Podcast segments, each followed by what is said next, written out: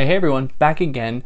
Today I'm going to take on a rather difficult concept, and that is the concept of value, as it is spoken about in Adam Smith, David Ricardo, and Karl Marx. But before jumping into that, if you want to follow me anywhere other than here, you can find me on Instagram at theory underscore and underscore philosophy or on Twitter at David Guignion. If you're new here, welcome. I'm David. I try to explain philosophical concepts and ideas in a way to make them accessible to you. So if you're new, like, share, subscribe, tell your friends. If you want to help me out, do all of all of those things. And if you want to help me out monetarily, you can do that via Patreon or PayPal, but obviously no pressure. If you found this on YouTube, you'll be able to find it in podcast form pretty much anywhere where you get podcasts where there shouldn't be any ads. Or if you found this in podcast form, you'll be able to find it in YouTube where you'll find the video and me sitting in front of my empty bookcase because I'm moving to La Belle Province. I'm moving to Montreal. And um, yeah, that's my life situation right now. So let's jump into this. Now, I've done a number of episodes on Adam Smith's The Wealth of Nations and on David Ricardo's Principles of Political Economy and Taxation. And right now, probably there have been two episodes come out on the first volume of Karl Marx's Capital, but that's underway. Those episodes are coming out weekly.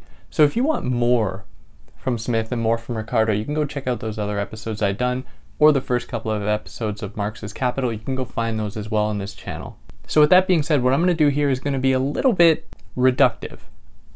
I'm not going to be able to give a full hour-long presentation about this term. I'm just going to give you a few minutes to give you a, a fair understanding of what value means in the world of political economy and its criticism as Karl Marx performs that criticism. So here we're going to start chronologically with Adam Smith.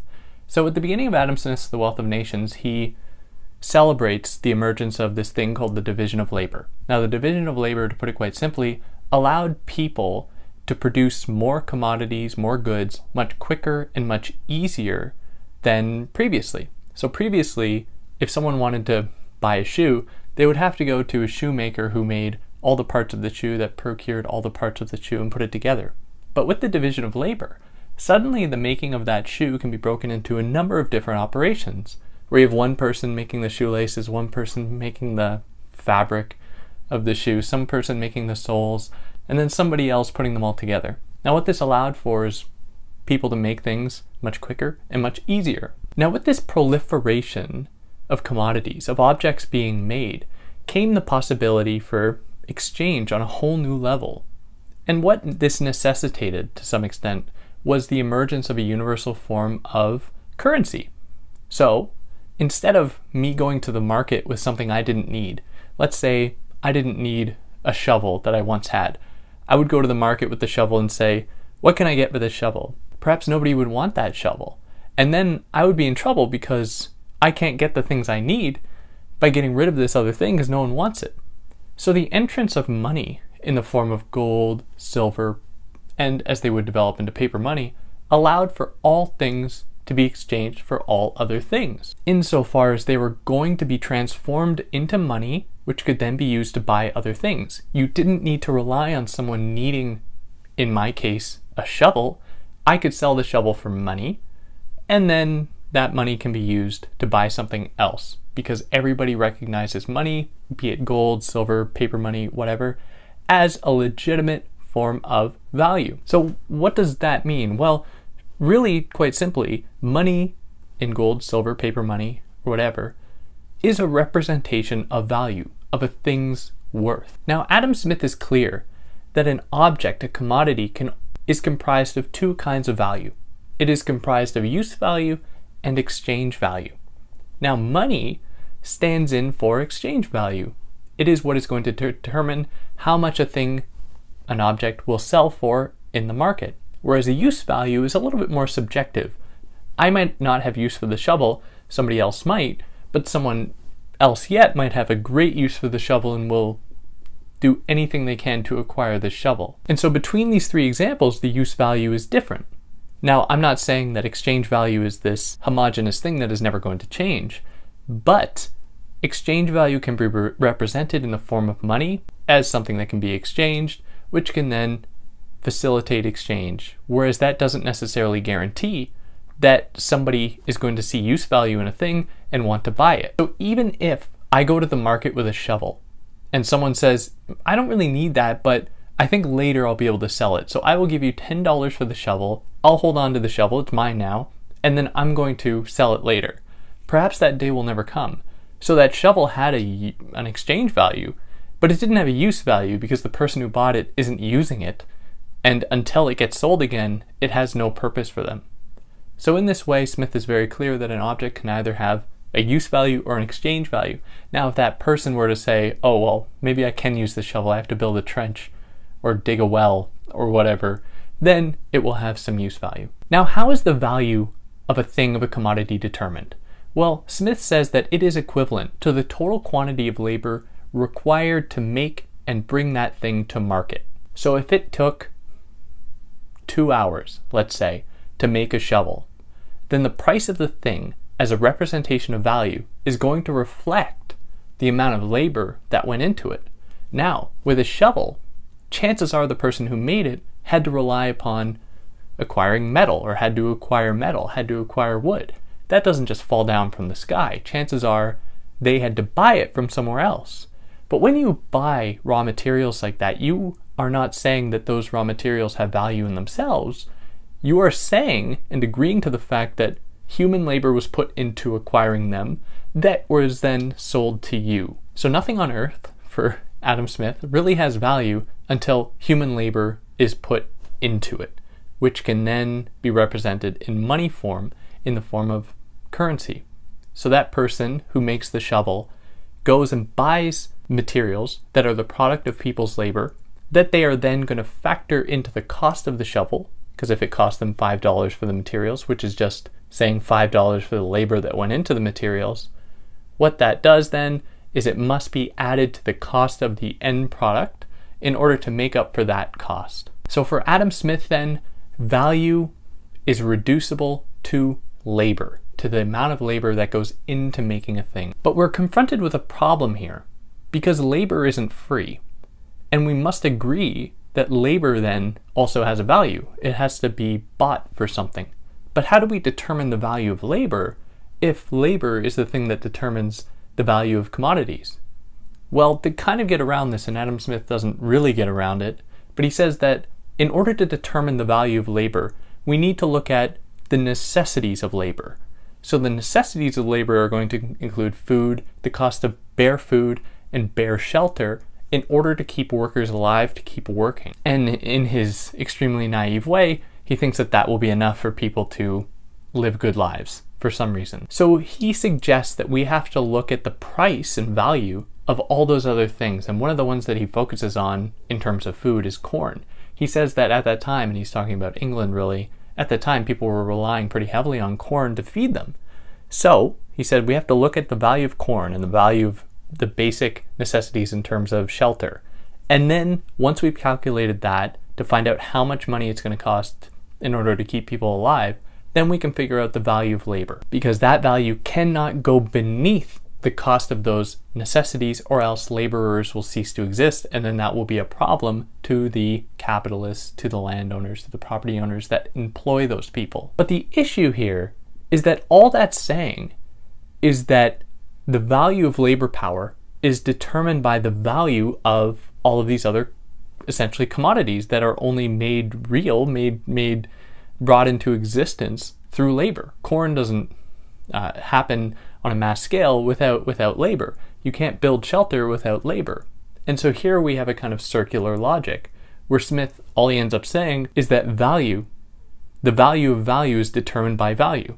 The value of labor power is determined by the value of the basic commodities and goods that people need, which doesn't actually get us anywhere. And then this opens up a whole slew of other issues. So, for example, what happens if a worker is more productive than another worker? Or, or what happens if someone needs more necessities than somebody else? Let's say they have a disability or they need help in some other way in order for them to keep living. What happens to the value of labor then? And of course, Adam Smith doesn't say anything about that. He very much lives in a fantasy world where things just miraculously work out the way that he hopes they will. Now, it's at this point that David Ricardo kind of sweeps in to address some of these issues. So, David Ricardo is very much indebted, coming after Adam Smith, very much indebted to Adam Smith, but he sees many problems with Adam Smith. And I've covered David Ricardo's text. You can go and listen to those episodes. But David Ricardo has a bone to pick with Adam Smith, including on this point, where David Ricardo says, Hey, Adam Smith, you didn't really think this through. Like, you haven't solved this issue about value. Now, spoiler alert, neither does David Ricardo. David Ricardo is just more prepared to admit that he doesn't know and that value is kind of a mysterious thing. So, one of the first points that David Ricardo takes aim at in terms of Adam Smith's interpretation, understanding of value, is that these so called universals, these kind of necessities like corn and shelter and labor, they don't remain fixed. They are always changing. So, one year there might be a, a hefty crop of corn, the next year there might be a drought, or shelter might raise in price for any number of reasons. And so, what that would mean is that the value of labor is going to go up or down. Or if there's a shortage of laborers, the value of labor is going to go up. If the demand for laborers is low, then the value of labor is going to go down, and so on. So, whereas for Adam Smith, he talked about prices and said that prices are only kind of a representation of real value that is reducible to labor, the kind of reality, or to borrow Kant's term, the kind of noumenon underneath all objects that is their truth that we can never fully understand, Ricardo says these two things are pretty much one and the same. All of these commodities are going to undergo fluctuations. Labor is going to undergo fluctuations. These necessities are going to undergo fluctuations. Their value then is pretty much the exact same thing as their dollar price that is going to undergo fluctuations. And so we don't really need to concern ourselves with finding the so called truth of value here because it doesn't really get us anywhere and it's going to be impossible to actually discern. Where Ricardo agrees is that labor does hold some value. You need labor. Labor can't just go away. And at the end of his book, at the end of Principles of Political Economy and Taxation, he says that machinery poses a fundamental threat to the circulation of commodities and the accumulation of wealth. Because wealth can only really be generated through human labor, because it is what gives value to things, even if that value is never going to be really steady or fixed. Now, with automation and machinery, human labor is going to become more and more obsolete. And so, therefore, there's going to grow a greater gulf between the price of things and the actual value that goes into them as it comes about through human labor. So, it's from here that Marx kind of takes the reins to some extent and responds to both Ricardo and Smith to point to some issues in the way that they conceptualize labor and they conceptualize its relationship to value and determining value. So Marx is not satisfied with this idea that labor determines value, full stop. He qualifies it instead to say that it's not just labor. So we can't just look at a commodity and count up the amount of labor that went into it, and then we will just know what a thing's value is. He says that in order for a commodity to actually attain value, it can only be that value can only be calculated by looking at what he calls the socially necessary labor power put into it.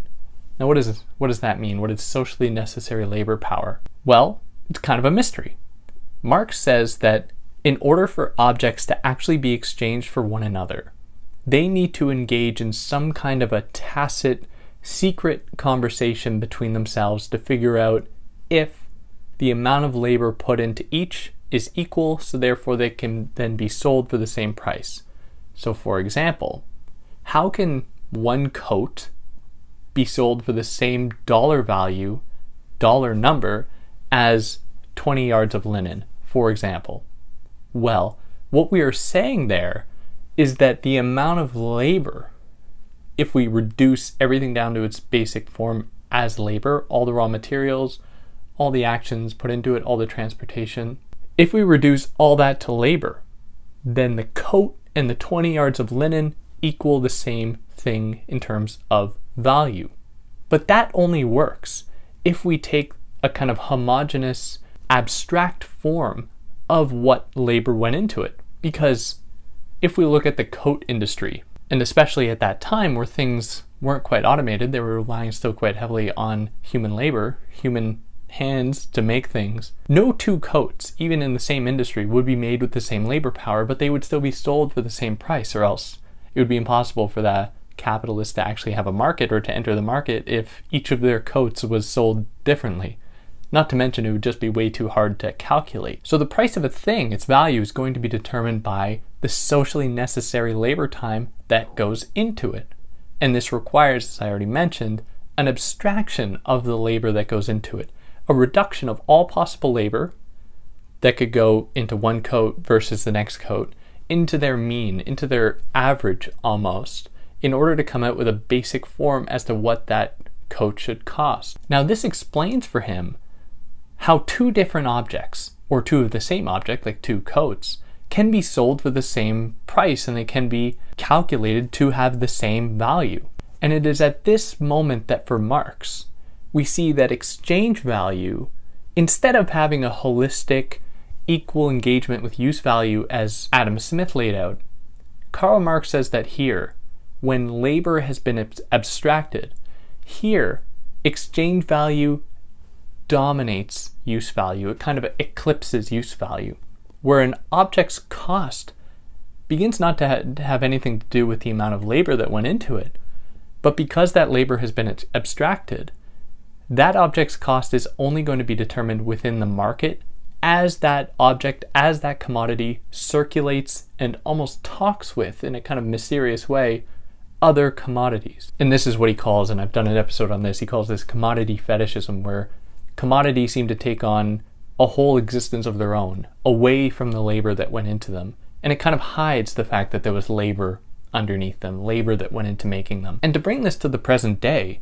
it's not all that surprising that the value of a thing, in terms of how much it can actually get someone in terms of labor power, how much labor, how many necessities a thing can buy, almost has very little to do with the amount of labor that goes into it. So, for example, if we take the Kardashian name and we put it on a generic bottle of shampoo, suddenly that bottle of shampoo, no matter what labor went into it, is worth a whole lot more and is going to be able to command, is going to be able to purchase a lot more labor after it is sold with the amount of money that you get from it. So, in this world of commodities, suddenly there's this whole kind of metaphysical world of exchange values that doesn't have any kind of real connection to the real world. Almost commodities just float around and engage with one another in, in kind of a mysterious way. Another thing that Marx takes aim at in terms of Smith and Ricardo is that he's not quite so sure that money is a direct representation of value or that there is a kind of clear connection to it. And that's he says this for two kind of big reasons. He says that in the world of commodities, what happens is that a commodity is sold for more than what it cost in terms of labor which makes sense because otherwise the capitalist wouldn't make profit, which could then be turned into capital to go back into the the industry, back into their corporation, back into their buildings, their machinery, whatever, so that they can make more money. Objects need to be sold, commodities need to be sold for more than they actually cost. So here he says there is kind of a, a gulf, kind of a separation between the value of a thing and the amount that is sold for. And this gulf is growing and growing and growing. Now, he says that the same thing, and this is the second point that he kind of makes about this, he says that when a laborer enters the market, they are giving up a commodity, and that commodity is their labor. They go to the capitalist and say, I'm good to work. The capitalist says, okay, I will give you $10 today to work for me. Now, the capitalist knows very well that that person's labor has to actually earn more value than $10 worth. Otherwise, the capitalist wouldn't make a profit. So that worker is actually earning the capitalist maybe $11. So between the $11 and the $10, the capitalist has earned a $1 profit on that day's work of the laborer. So here, the actual dollar value that goes into paying a worker for labor has not a one to one relationship with the value of labor. So between price and between value is a, a, distance that is kind of irreconcilable, and there doesn't seem to be a way under this system to reconcile them. Now, with all of this, the one of the dire warnings that Marx lays out is that we are moving further and further away from a connection to tangibility. And this isn't just Marx if you read Adam, Adam Smith and you read Ricardo, they are very clear that there needs to be direct connections between price, dollars, value, and labor. And they also say, and we've already moved way beyond this, that paper money cannot exceed the amount of gold in circulation. Now, what they were saying with that is that we cannot move beyond our means. But they were naive, that is, Smith and Ricardo, thinking that for some reason capitalism will only go so far and then it will calm down, let everything reach equilibrium, and then it will pick up again and then reach equilibrium. Rather, what we're seeing, and this is what Marx points out, is that as value and price get further and further apart from one another, it will produce crises and catastrophes. And so instead of these moments of equilibrium, as Smith and Ricardo kind of prophesized, instead we have these collapses and they grow more and more intense because it is simply unsustainable. And that's pretty much it in terms of value. Uh, if you like what I did but you want more, go and check out those episodes on Smith, Ricardo, and the ones ongoing about Marx. Or if you're listening to this years after they're done, just go find. I've I've released this episode. Go find those episodes on Marx. Um, if you like what I did, like, share, subscribe, tell your friends. Who knows? They might get a kick out of it. Who knows? They might not. They might think I'm a Marxist douchebag, um, which is probably pretty far from the truth. But this stuff is super interesting, and I recommend anyone dive into it. And yeah, if you like what I did, like, share, subscribe, and catch you next time. Take care.